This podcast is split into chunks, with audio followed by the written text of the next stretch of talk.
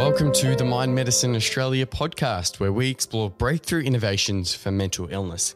I'm Tommy Moore, host of this podcast, Mind Medicine Australia, which is a charity that is committed to helping alleviate the suffering caused by mental illness through expanding the treatment options available to medical practitioners and their patients. We are supporting the development of psychedelic assisted psychotherapy programs within Australia by providing educational material and events, therapist training, ethical and legal guidelines, and supporting clinical research. In furtherance of this mission, the Mind Medicine Australia podcast aims to facilitate engagement between clinicians, researchers, mental health practitioners, and other leaders in psychedelic assisted therapies to provide expert opinion, share research results, and ultimately to help educate the public about potential new opportunities in patient treatment. If you wish to support our mission, there are a number of ways that you can do this. You can join local chapter groups and be amongst the discussion, keep up to date with relevant information, and also help to share this information to your community. You can also share this podcast, leave a five star review, that really helps and provide comments or questions for the podcast, which really does help. These are all zero cost and simple ways that you can support the development of psychedelic assisted therapies within Australia and around the world. If you wish to be of financial assistance, you can donate directly at mindmedicineaustralia.org. And I have been asked by a number of people how they can support me and the podcast financially, which I really appreciate. And in response to that, I've created a Patreon account where you can support me in creating this content by donating a few dollars per month, whether it's $5 per month or $10, whatever feels right for you. Check out the show notes for all the links, and thank you for your support and interest in this emerging space. In this episode, I sit down with Professor David Nutt. He is an English neuropsychopharmacologist specializing in the research of drugs that affect the brain and conditions such as addiction, anxiety, and sleep. He is the chairman of Drug Science, a non-profit which he founded in 2010 to provide independent, evidence based information on drugs. A little bit about David and his background. He completed psychiatry training in Oxford. He continued there as a lecturer and later as a Wellcome Senior Fellow in Psychiatry.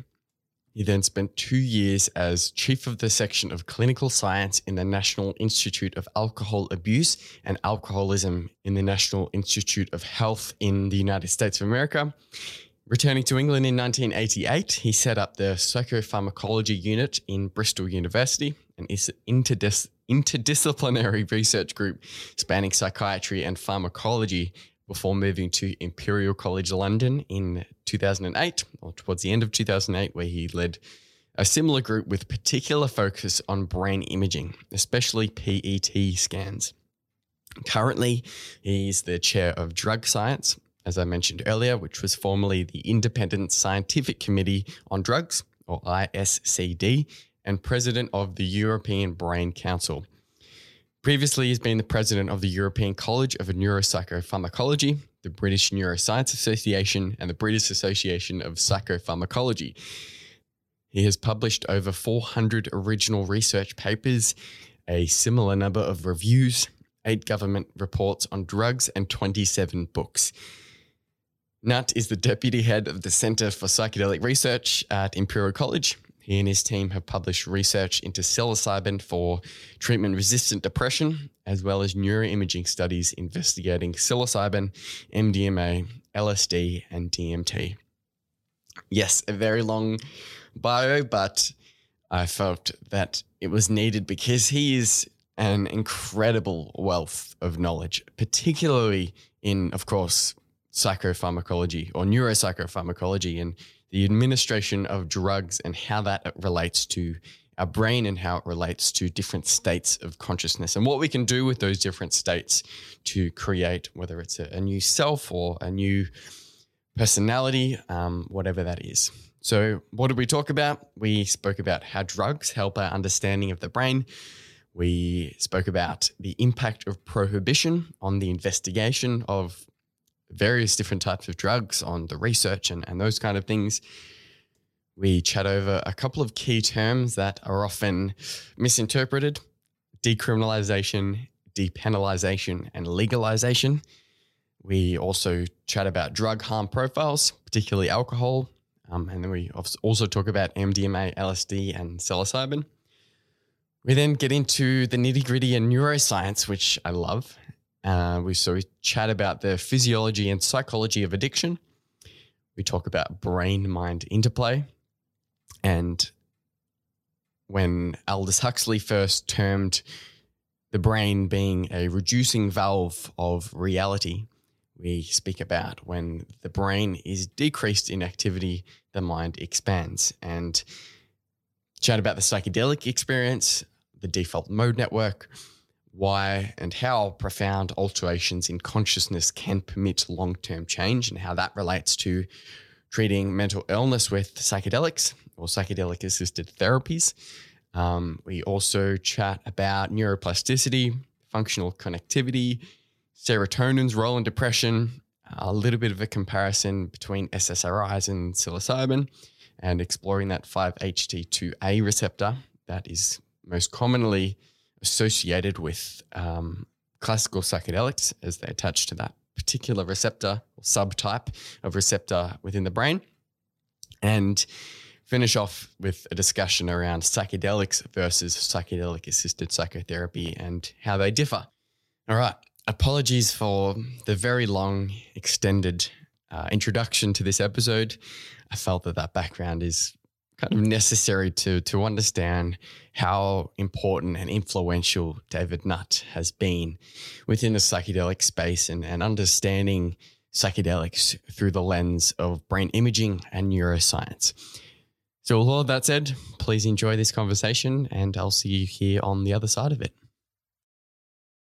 David, well, firstly, thank you so, so much for joining me and welcome to the Mind Medicine Australia podcast.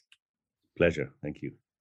Yeah, and your work was actually some of the the very first work that I'd come across when I first entered this space of psychedelic research and the investigation of, of psychedelics in psychiatry. So it feels like a real honor to to be able to to meet you face to face virtually and i'm very thankful for this opportunity and, and i really look forward to going a little deep into the science i feel that a lot of the people i've spoken to can be sometimes quite hesitant with going really deep in science but i'm coming from a science background i love getting into the nitty gritty and the neuroimaging so i hope that let's do it that invites you to get right in there. So perhaps let's start with um, how do you describe what you do? Uh, I am a neuropsychopharmacologist, which basically means I'm a psychiatrist who studies the effects of drugs on the brain and uses drugs to explore brain function with two views. One is to understand the brain, and the other is to work out how treatments that we have in psychiatry work and hopefully improve them. Wonderful. Yeah. And so, I mean, LSD, for example, was one way that we found out serotonin and how serotonin works. So, can you speak to the idea of how drugs are so helpful in understanding brain function? Well, so the brain is a chemical machine. I mean, neurons, of course, you know, can communicate with each other because they pass electrical impulses down their, you know, their axon, their, you know, their terminal regions. So the brain is two, you know, 200, well, 180 billion little uh, uh, neurons called pyramidal cells which connect with each other. They, when they're active, they fire off, and the electrical impulses go down the, the axons, and they go. At, but to talk to the next neuron, they have to jump across a space called a synapse, and almost always in the brain, that jump across the synapse is made by a chemical. So neurons release chemicals that then have an effect on another neuron. And there are about 80 different chemicals in the brain which communicate information. Some of them turn on other neurons, some of them turn off other neurons. Some of them add value or valence to the uh, effect of other neurotransmitters. So the brain's a chemical machine. Uh, drugs are chemicals. And, and the best way to study, in fact, really the only way to study the chemical machinery of the brain really is to develop and study drugs which work to either block the chemicals or stimulate the chemicals in the brain or somehow other uh, affect them in other ways. Yeah, wonderful. Now, if I'm getting my facts correct here, you've administered more drugs and types of drugs to patients or subjects than anyone else in the world, which led you to become government chief advisor on drugs until you were ultimately or famously sacked from this job for speaking publicly about the fact that current drug policy does not line up with the science that we now know. So, what impact has this prohibition of drugs had on the scientific as well as the psychiatric investigation of drugs and drug assisted therapies? Yes, well, I've I worked for the government, British government, for ten years, leading the um, the committee that looks at drugs and drug harms. And during that time, I I set up a, what is then and still is now the most sophisticated, most transparent and objective way of assessing drug harms. And after I'd done that, uh, came, we came to the realization that the drug laws didn't have any relationship to harm. They were politically driven, not harm driven. And when I started talking about that, I got sacked. In the process of thinking about the impact of drugs such as psychedelics, such as cannabis, such as MDMA, all being banned on the grounds of harm, but in fact being banned because they were politically in, challenging. Uh, I realized that a, an enormous amount of work had been denied. And in fact, psychedelics are the worst example. So effectively, research on psychedelics stopped in 1967 when the Americans decided to ban them because they thought they were promoting the anti-Vietnam War protest. So that's 55 years ago. And uh, the amount of research that could have happened in the last 55 years and the number of patients that could have been treated uh, it's hundreds of thousands of researchers could have used them, and probably millions of patients would have been treated. And I think that's the worst censorship of research in the history of the world. Let me give you an example of the sort of comparative benefits and disbenefits of the banning. So LSD was banned on the grounds that it, in theory, it was causing people some harm. So the odd person might have been jumping out of a tree or out of a window or, or damaging themselves when they were in a trip maybe in the last 50 years, you know, the banning of LSD, if, if it, oh, I don't know if it actually stopped anyone using it, but let's just say it did. Let's say it did prevent 10 deaths a year. Then maybe 500 deaths have been saved by the ban. What about the, the opportunities lost? Well, we knew by 1967, we knew that LSD was the most powerful treatment for alcoholism. It still is. If you go back to the old data, it, the data is better than anything we have today. Now, in those 55 years, over 100 million people worldwide have died prematurely from alcoholism. So if LSD only maybe helped 10% of them, so that's 10 million lives it could have saved. And you've, in, but the ban has perhaps saved 50, 500 lives. You know, it's completely disproportionate. The ban has not achieved its goal. All the ban has done is actually stop people doing research and stop people using them clinically. And that's why I say it's the worst censorship of research in the history of the world. Mm, yeah, no, absolutely. I mean, it, it does seem so unjust that we're imprisoning people who clearly have a mental issue and not an issue with law. I mean, the fact that we're imprisoning people who are abusing or misusing drugs seems to be, I mean, ridiculous. And it seems that all addictions are caused from people a way of dealing with their own pain and, and trauma or emotions or feelings and I want to talk about addiction to begin with. Um, there seems to be. Can I just say? Can I just absolutely? Can I just say? And that's just the ban. But then you have the policy which you just touched on, and then the policy of, of criminalizing people who do use these drugs, uh, and, and in some countries executing them. I mean, that adds that compounds the problem. So you've got two enormous enormous failures the failure of research and treatment and then the misappropriation or the, the misapplication of penalties to people who i mean it, when you put it all together it's surely the i mean it's one of the worst excesses of humanity there's ever been mm.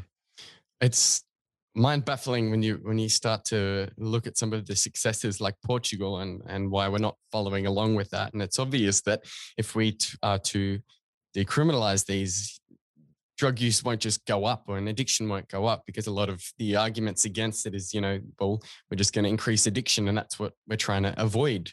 So maybe actually let's let's start with a few terminology because obviously Mind Medicine Australia exists to increase the advocacy and education around the clinical application of psychedelic assisted psychotherapy programs. Now, let's just go over a couple of terms to so that the listeners are a little bit more clear with with legislation. So, what is meant by criminalization, depenalization, and legalization? Just so that we're all on the on the same pathway there. Absolutely. So, criminalization is using the criminal law to impose sanctions on people who use drugs or who sell drugs. Decriminalization uh, can mean that, well, decriminalization means you don't use the criminal law.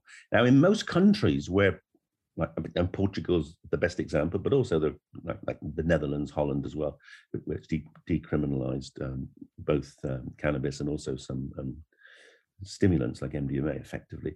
They um, decriminalization means that you don't apply criminal sanctions, you don't give people criminal records, you don't put them in prison. What you do is is use civil sanctions, and those can take the form of um, give, giving people fines or making them do social work. But mostly, and, and this is the real benefit of, of the, particularly the Portuguese approach, you then treat the person who's using drugs re- rationally. And if they're addicted to the drug, then you treat them, you treat the addiction. And if they're not addicted to the drug, you make them do something in sort of reparation for, um, for using the drug in, in an inappropriate way. And that has an enormous impact, a much bigger impact than most people would imagine on terms of drug use, because it dramatically reduces drug use.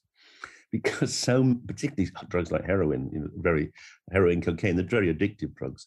Because so many people are caught in this vicious cycle of, of, of actually encouraging others to use drugs those drugs so they can get money to support themselves. So the so-called user dealer. And, and that has been shown over decades to be the way in which drug use gets spread through communities. Uh, so if you can actually stop the need of people to get money to basically you know to serve their own habit, then by giving them medical treatment or giving even prescribing drugs like heroin, which you can do, then you break that link, and then so you reduce the number of people subsequently getting addicted to drugs. And that dramatically changes both the incidence of drug use and, and, and all the consequences of drug use, like HIV, but also it actually it actually reduces uh, crime as well, and, and it reduces in, in, the end it actually reduces the harms of drugs quite significantly because fewer users, fewer harms. Yeah, absolutely, and perhaps let's also speak to the um, the massive variety of drugs and which drugs are the most harmful versus which are the least harmful based on what we know through science? Yeah, so one of the things we decided to do when we did our very detailed analysis was to separate drug harms uh, into two clusters. One cluster is a harm to the user, and the other cluster is a harm to society. And when you and if you then add them both together, you get an overall index of drug harms in a particular um, country or, or, region. So we've now done that three times. We did it in the UK in 2010 in a, a famous Lancet paper. We did it in Europe um, in 2012. And we recently did it in Australia, 2000 and the 2019 paper by Bonomo and colleagues. And in all those three jurisdictions, UK, Europe, and Australia, alcohol is the most harmful drug overall. And that is because of the enormous burden that alcohol puts on other people. Uh, in Britain, and I'm sure the same is true in Australia, almost every family will know will have been affected by alcohol. Either they will have someone in the family who's been badly affected by alcoholism, or they will have someone who's been damaged by someone who's been drunk, like a drunk driver or, or getting into a fight, etc. So alcohol is the most harmful drug pretty much in all Western societies. Look at the other uh, the other end, which are the least harmful drugs. Well, drugs like LSD, magic mushrooms, MDMA, they have virtually no impact on other people. So they are they, they have very little social impact. In fact, the, the, impact might even be positive, but that's a, that's another question. And then when you look at the har- the harms to the user, they also have considerably lower harms to the user than alcohol. And they're way less harmful to the user than the drugs which are most harmful to the user, which are drugs like opiates, which can kill you as soon as you take them, you know, through respiratory depression, or cocaine, or um, in Australia, of course, you've got this huge problem with uh, crystal meth. So, in, in fundamental differences in, in the magnitude of the harms to society and to users. And, uh, and yet, the drugs which seem to get the most opprobrium, the most criticism, are the, the least harmful drugs. Mm. Yeah, it's bizarre. It is bizarre. Um, let's let's talk about addiction. I I want to know. You're obviously a, a very very well versed in the neuroscience space. So, is it physiological? Is it psychological? Is it genetic? What factors are leading to addiction? What what parts of the brain are involved in the addiction process, the, the reward pathway? And can you just give a, a basic overview of how addiction works and why people are so stuck in that? Right. Okay. So that's that's quite a big question. Uh, yeah, it is. Anyone's life's work. Sorry, but, I, but I, I'm sure I can get it down to a few minutes. there are three. When I teach about addiction, I, I put up a triangle, and addiction is in the middle of the triangle, and on the three corners there are there's social factors, and uh, that's one major factor. So social factors have a huge influence on two things, on, on well, particularly on the use of drugs. So you, you, social factors can reduce the use of drugs. If you eliminate the use of a drug, you don't get addicted to a drug. And um, we, I suppose, the example you, we best see that are in Islamic countries where alcohol is very disapproved of, and, and there's less alcoholism in Islamic countries than in Western countries where alcohol is promoted. But there's not none. And uh, it's even in Muslim countries like Saudi Arabia, you, people like to drink and they go across to Bahrain and, and drink at the weekends and, and then come back and crash their cars on the way back. So, so social factors are really important. And then, the, then one other corner of the triangle, there are drug factors. And people say, oh, this drug's addictive. Hey, the, these chemicals are addictive. But in fact, that's not true. You, you can have a drug which is almost chemically identical to a very addictive drug, but it's not addictive because it doesn't get in the brain. And there's a very good example of that, which is a drug that probably you've all used, which is used to um, treat diarrhea. It's called loperamide. Now, loperamide in the test tube, loperamide is more powerful than heroin. It was made to be an alternative to heroin, but it doesn't work uh, as uh, as a painkiller, and it doesn't. It's not addictive because when you take it, it doesn't get into the brain, but it does stop. It does give constipation, so it, it, you, you can use it to treat diarrhea. And that's really important because people say, well, any drug that works on the dopamine system, any drug that works on the opiate system will be addictive. But the answer is not. If the drug doesn't get into the brain at all, or if it gets in very slowly, then it tends not to be addictive. And this is where we get into this whole debate, which is perhaps not for today. People say, oh, stimulants are addictive. You know, kids on ADHD are going to be addicted to the fact that they're taking the stimulant. But the stimulants actually release are released very slowly. So you don't get high from them. You just stay awake and focus better. So those are the drug factors, and then then are what I call the the, the, the brain factors, and and you that's really the core of your question. So we know that the actually for almost every drug, most people who use it don't get addicted. So that means that there's a difference between those who get addicted and those who don't get addicted. And we've done a huge amount of research on this, and we think there are three factors which uh, underpin vulnerability to addiction. The first is stress. If you're using drugs to medicate stress, to medicate depression or anxiety or some other PTSD, then you're likely to get addicted to them because they're not treatments for those disorders. So the disorders don't go away. So you've got to keep taking the drug. So that's the first thing. And then the second thing is um, the, the, the reward responsiveness of the system. Some people just find that when they take a drug, it, it, it changes their brain in a way that is so powerful and compelling that they can't stop using it. It, it puts them in the place they want to be. Uh, and I'll just give you an example of that. Tatum O'Neal, you know, the youngest ever winner of an Oscar, the, married to the best, greatest tennis player, arguably ever, but certainly at the time, you know. And um, McEnroe, you know, got everything, you know, famous, you know, just every couple of lovely kids. When she comes out of her, her heroin treatment program, she says, you know, they say, why did you take heroin? And she says, the only time I felt whole was on heroin. And this is really common. I've, been treating people with alcohol problems for 40 years now. And, and you come at many of them say, is I'm only the real me is the me on alcohol. And, and, and that presents huge challenges to, to therapists because, because you know, if you stop people using, they're in a state which is they don't want to be in. So, so it's, it's the, the way in which drugs can actually make you feel very different and, and actually make you feel optimal. And then the third real variable is, is, is kind of impulsivity and craving, all those all those drug factors, which eventually the drugs change your brain in a way which make it harder and harder for you not to use them. They kind of capture the brain, uh, and you end up having this habitual drive to take them. Uh, you know, I've I've got patients who you know we've we've dried out from alcohol and they've been fine on the ward, and and after four weeks you say, okay, you know, go out and I'll see you in outpatients next week. And they never turn up, and then eventually they come back, and, you, and then you say, "What happened?" And they say, well, I remember vividly. He said, I suddenly found myself in an off license and I and I just drank a bottle of vodka. He said, I have no recollection whatsoever of going to the off license. I didn't want to go to the off license. I didn't even remember doing it. I just remember suddenly sitting there with an empty bottle of vodka in my hand.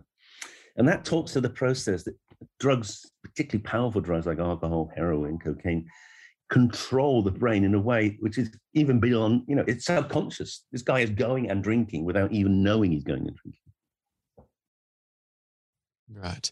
And so addictions like food related or whether it's uh, sexual addiction, porn addiction, are they uh, kind of working on similar pathways in the brain? Yeah, a very good question. I don't like the term food addiction. Uh, but there isn't because it's just well yeah because i'm not sure all eating is addictive. I mean I, right. or not even, essential. It is essential. Yeah, exactly. There is a difference between you don't have to take alcohol but you do need to eat yes. So but there are yeah there basically the appetitive system is relevant. But i think beyond that actually to, to be honest i think well we've done a lot of research on this is people who like food it's not I don't it's not exactly the same kind of liking as for drugs, but just to put that to one side. But but they do share appetitive pathways. That's that's absolutely absolutely true. But I think the bigger overlap is in terms of dysregulation of self-control, uh, and those and those processes, uh, you know, they they're they're actually a very interesting target for interventions, because if uh, if you could reestablish control, or, and this is where we're going with psychedelics, if you can disrupt that habitual learning, one of the reasons people overeat is because it's so easy to overeat. So it becomes a habit. Uh, and then breaking habits, as we all know, you know, stopping chewing your nails or twisting your hair is very difficult because they get downloaded into a, a part of the brain, which uh, is the same part of the brain that teaches you how to walk and how to ride a bicycle. You know, it's very difficult to unlearn how to walk, so hard to unlearn addictions.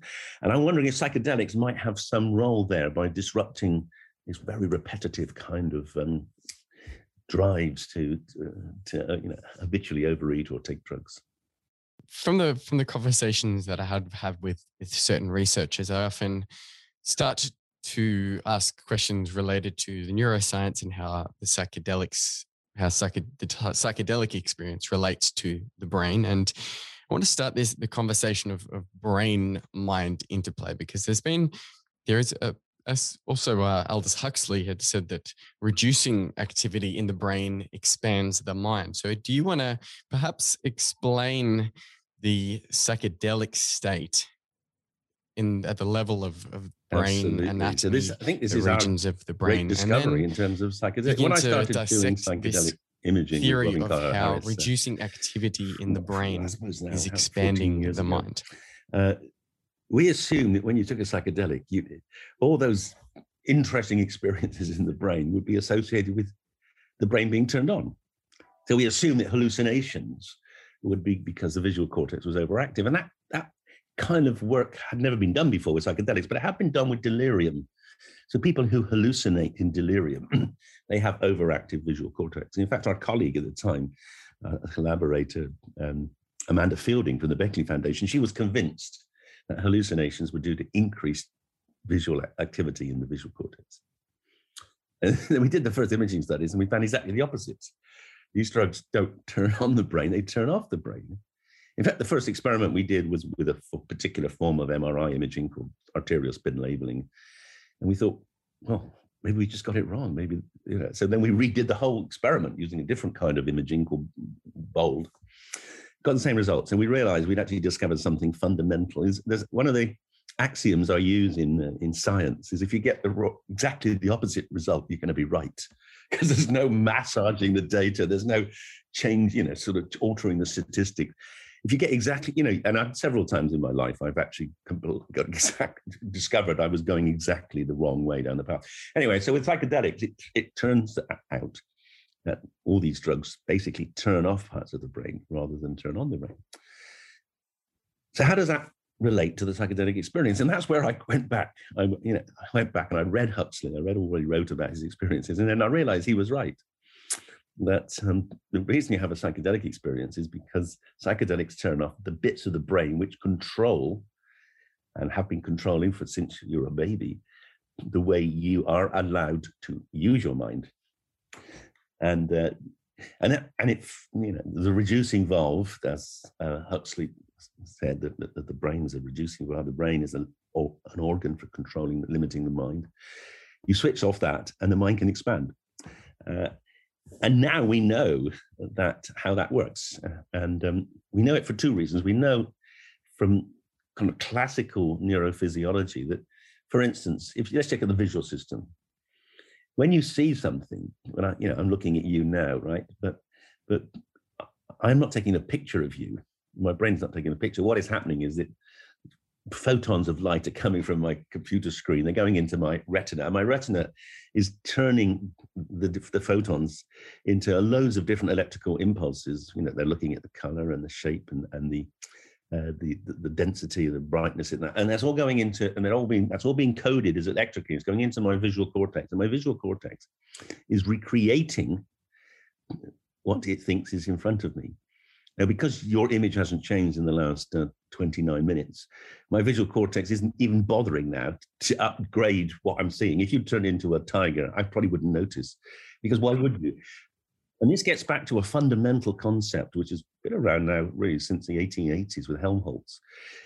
And he, he said the brain is an inference making machine.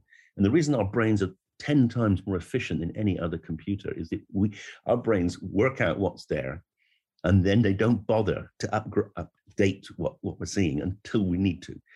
So they make this inferences. Inferences are really, really good because the chances of you turning into a tiger are zero. So I don't need to work out you're there. You're always there. Okay, so where does that happen? Well, that happens actually interestingly right across the brain. And this is where psychedelics get interesting because that process of integrating all the different elements of vision, the color, the shape, the movement, etc., the texture, density of light, etc., that's a huge amount of processing. It takes up about 20% of your brain. My brain is doing that now. And it requires a particular set of neurons in, in the cortex that integrate activity across different cortical regions. And psychedelics disrupt those neurons. They're called the layer 5 pyramidal cells. And they, they're, they're laden with the 5-HT2A receptor that psychedelics work on. And psychedelics stimulate these receptors, they overactivate those cells and that and that produces a disruption of that process. So you can't integrate, uh, and therefore your your brain becomes un, unconstrained. So the first thing, the visual hallucinations, these elemental hallucinations, these colors, shapes, um, spirals, spiders, webs, and that.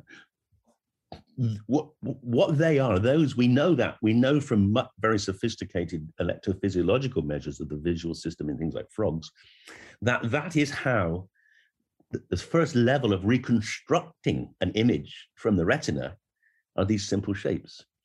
So actually under a psychedelic, when you're hallucinating, you are actually seeing the primary workings of your visual cortex. And that, to my mind, that's one of the greatest discoveries we made. Wow, you can you can actually see how your brain starts to reconstruct a visual image because because you've disrupted the process of turning those simple uh, shapes and colors into a bigger image. So that's the first thing. And also, this disruption explains why people have ego dissolution, why some people, when they're under psychedelics, they feel that they're floated out into space, they disappear, you know, to heaven or whatever. That sense of, of moving out of the local environment, that's because we disrupt a part of the brain called the posterior cingulate cortex. And that's what integrates everything. That's where integrates your seeing, your vision, your touch, your proprioception, where your joints are, etc., etc. If you disrupt that part of the brain, you cease you cease to be a person. You are, you become you know, atomized in, or, or, or, diffuse. So we now can see these different brain regions having a, being disrupted, and and allocate or explain the different phenomena uh, under psychedelics to those different disruptions. That makes sense?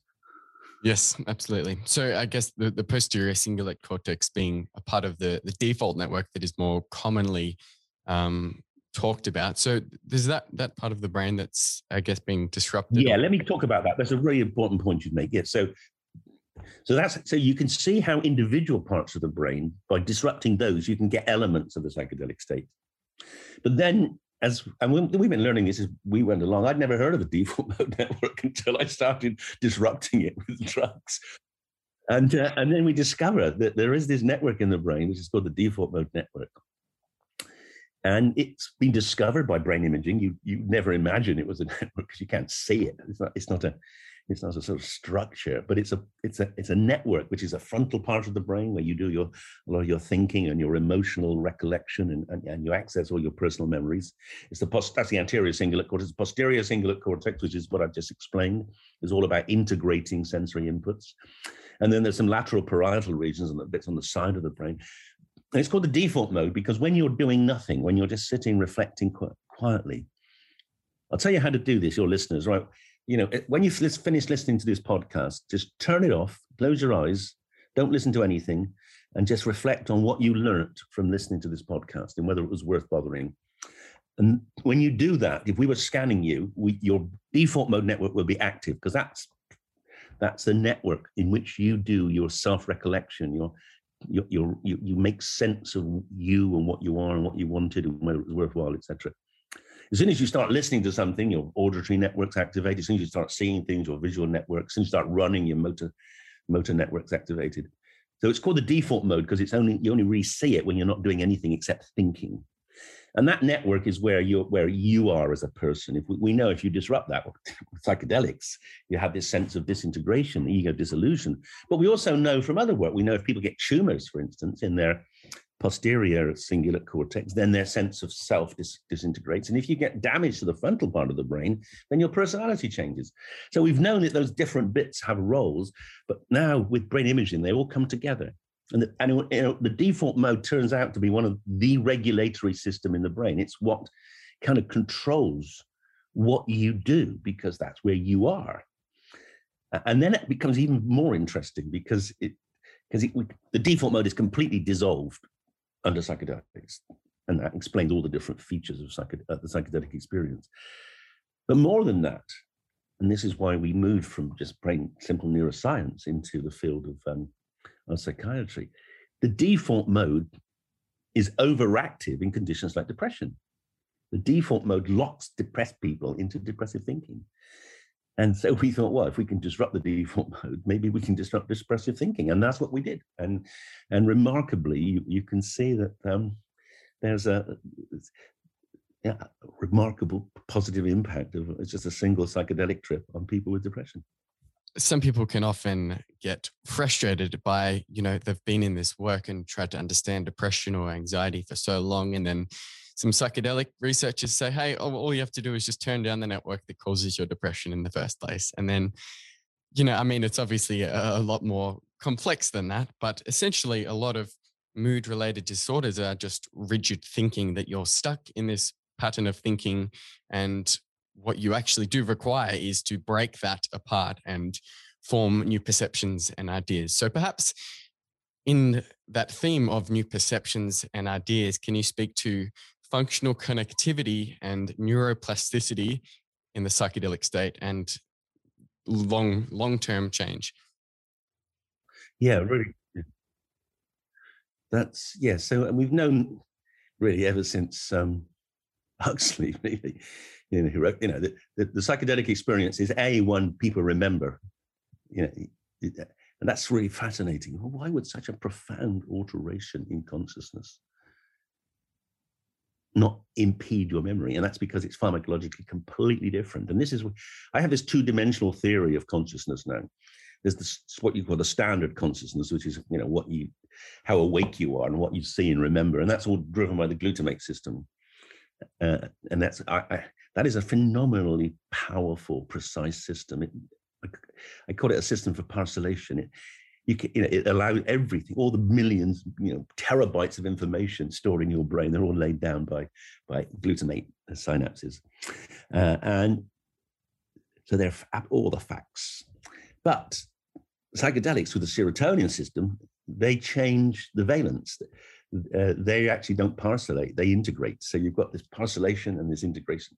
So making sense of things with the serotonergic activation versus the um, segregation of things with glutamate. Okay, so how's that help? Well, we talked about disrupting these persistent, negative, useless, destructive forms of thinking in, in depression. And, and that's why we're moving now to study other disorders where people have these locked-in forms of thinking, such as anorexia and OCD. So that's that we can disrupt that.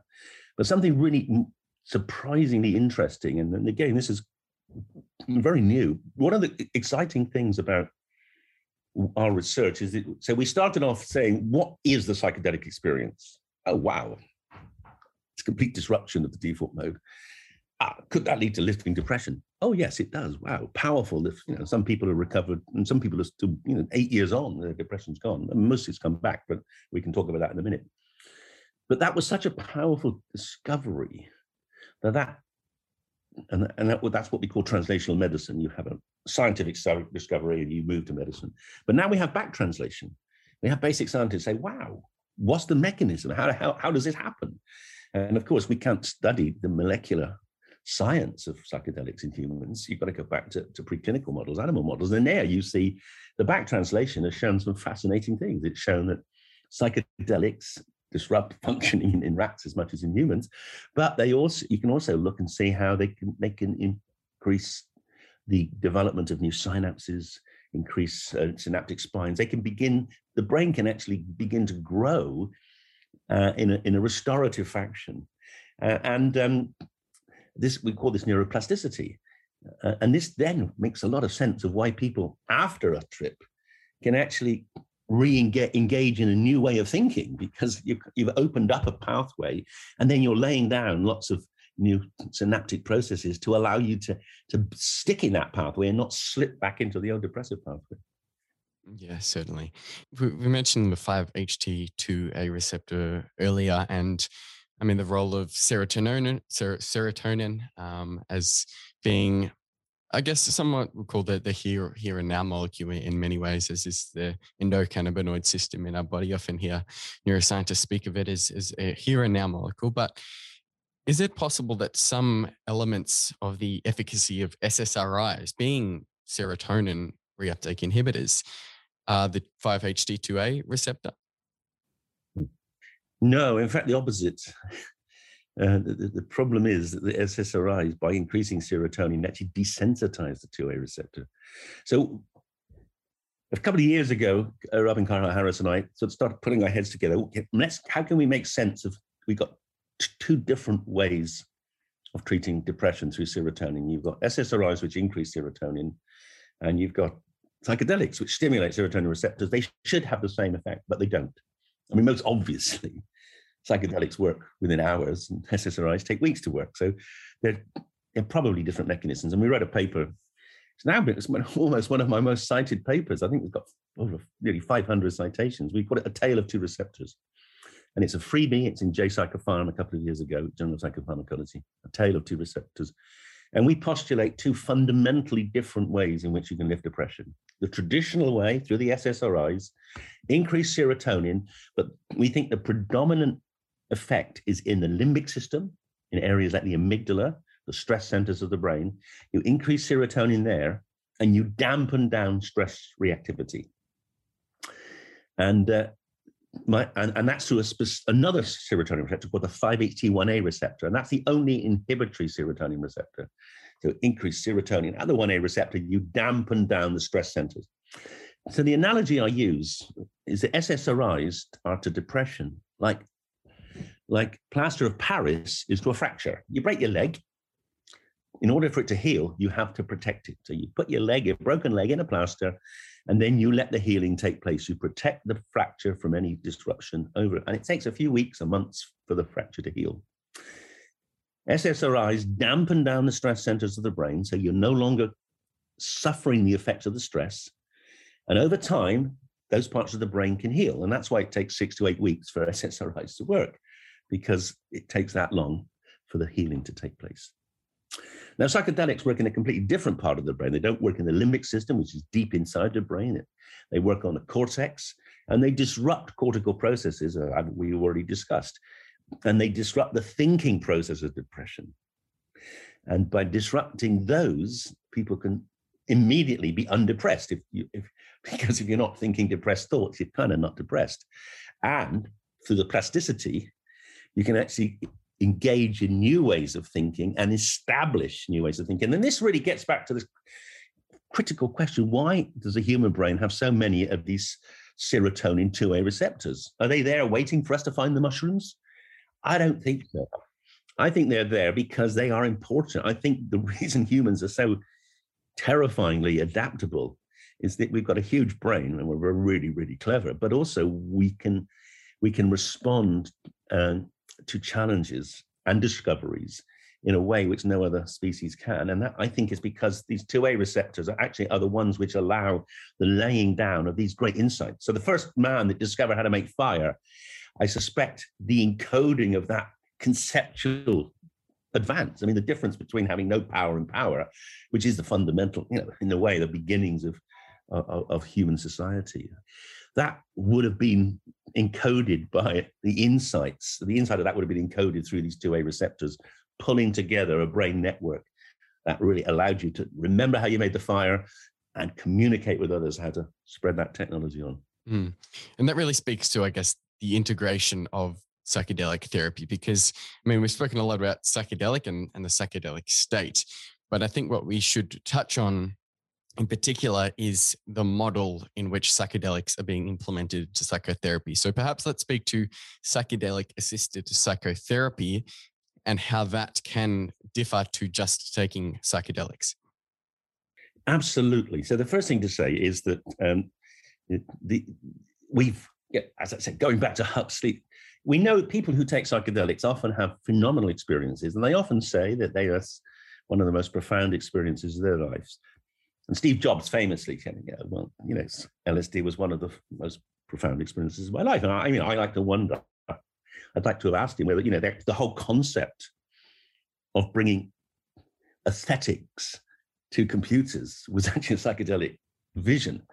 And anyway, whatever, he certainly became the biggest company in the world at the time. So, you know, so you can see the value uh, and the enduring value of psychedelics to people who are, are, are you know just, the people. But when you look at patients, it's different because the experiences of psychedelics in, in conditions like depression, they're often much less positive. And, and the trips themselves are often very challenging because people are uh, people who've been traumatized and suffered for, often for decades.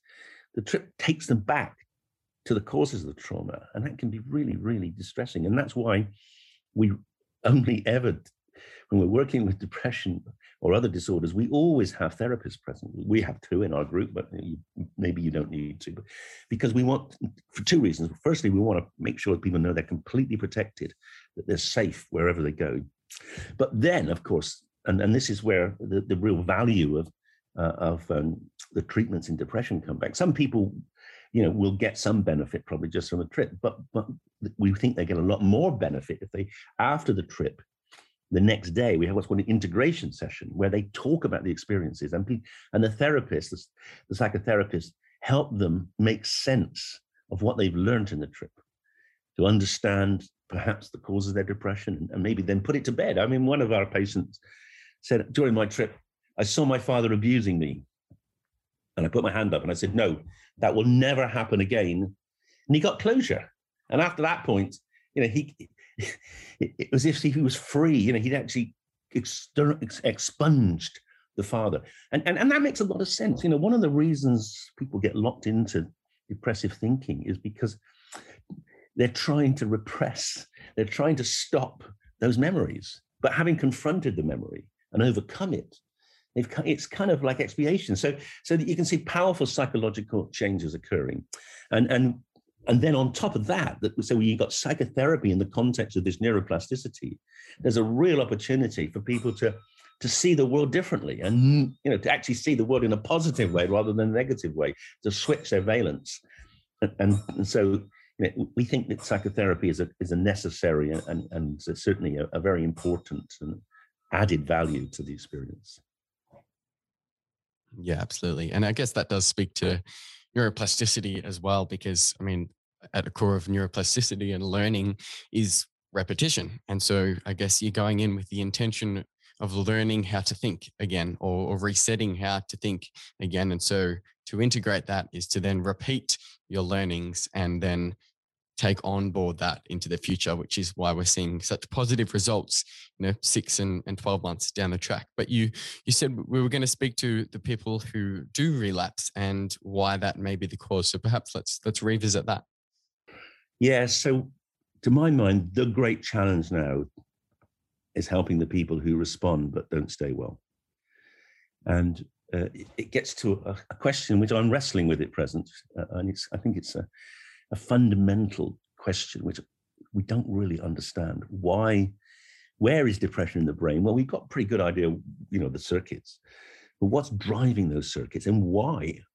You know, why do people get locked in? You know, we can obviously they get locked in because they're traumatized and and, and trauma disrupts brain thinking. And a lot of it, I think, is particularly ch- childhood trauma and this is weird, you know. So here I'm a psychopharmacologist, neuroscientist, and now I'm starting talking Freudian terms about children introjecting, the, you know, the burden of their parents and, and becoming, you know, taking on the sickness and the, of the trauma uh, that they're, you know, becoming the cause of their parents' anger.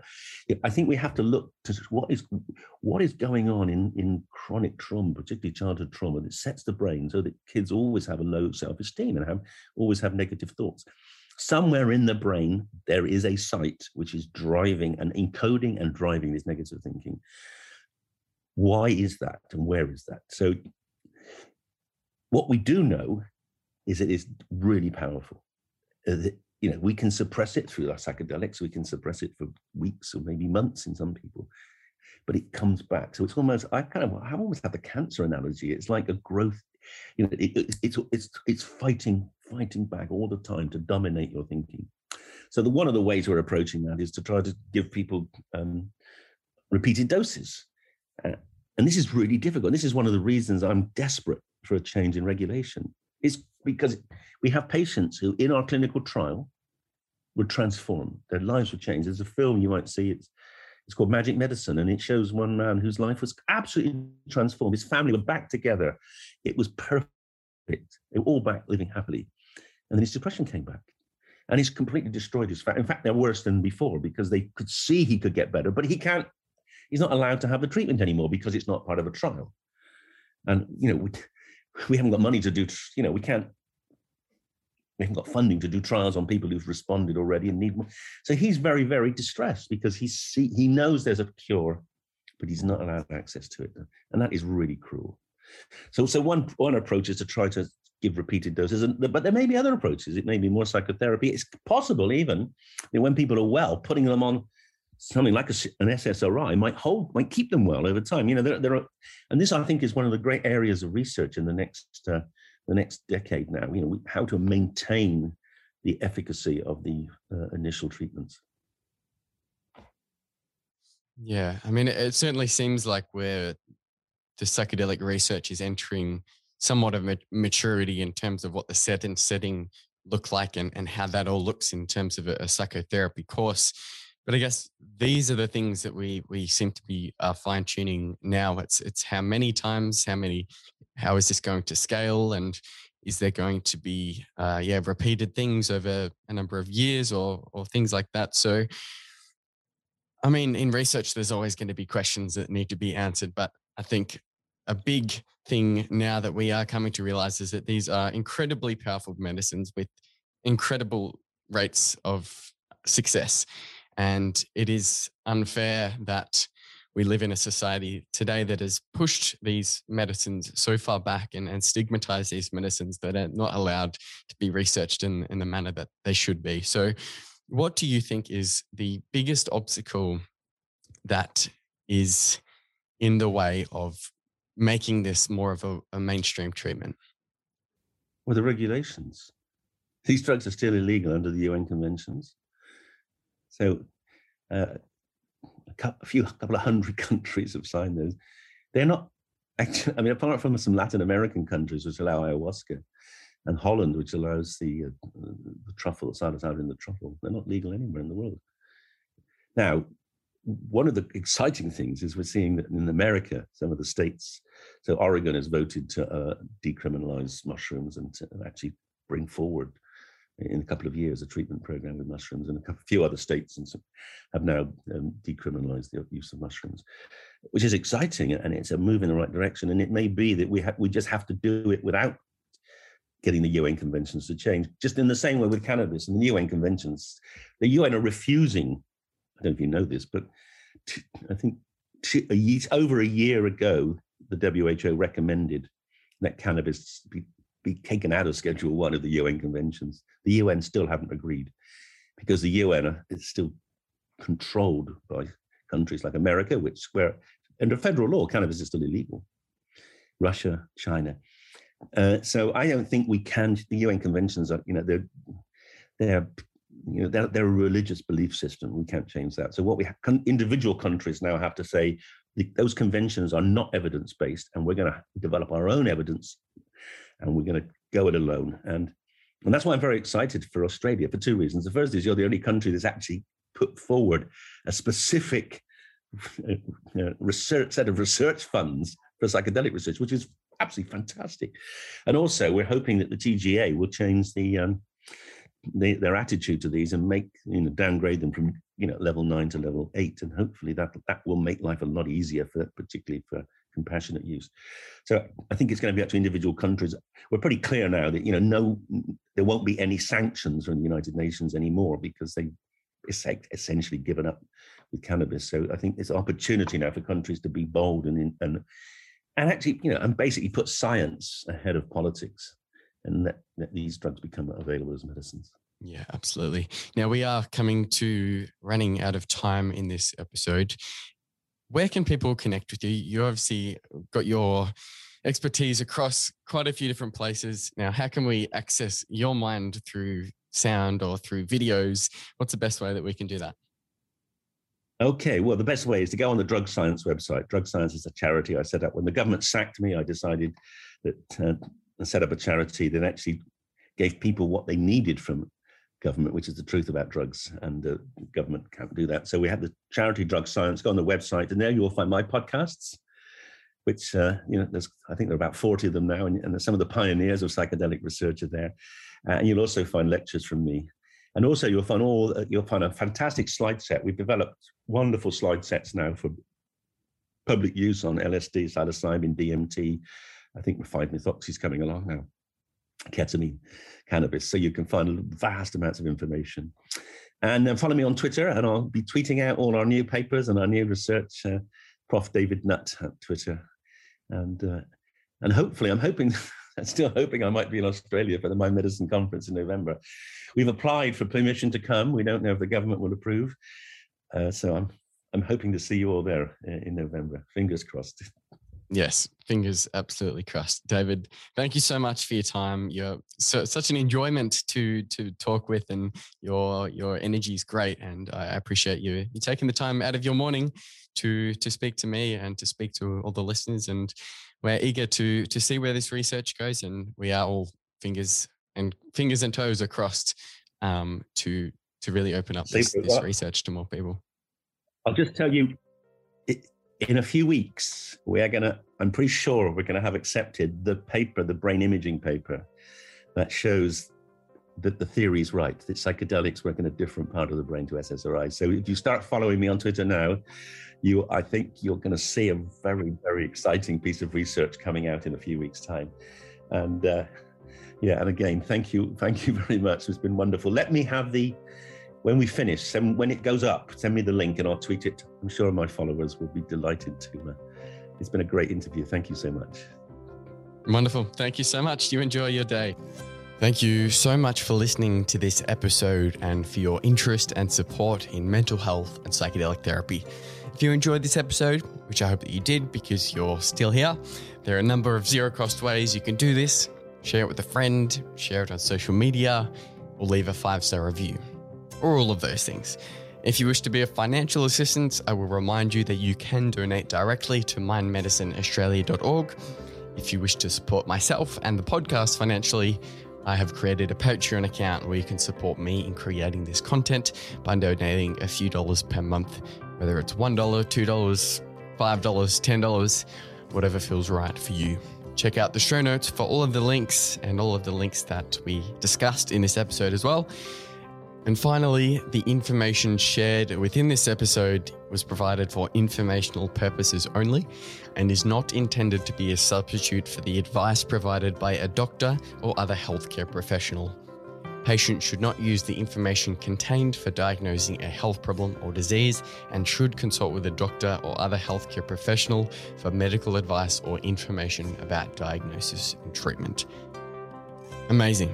Thank you so, so much. If you're still here, well done. Thank you.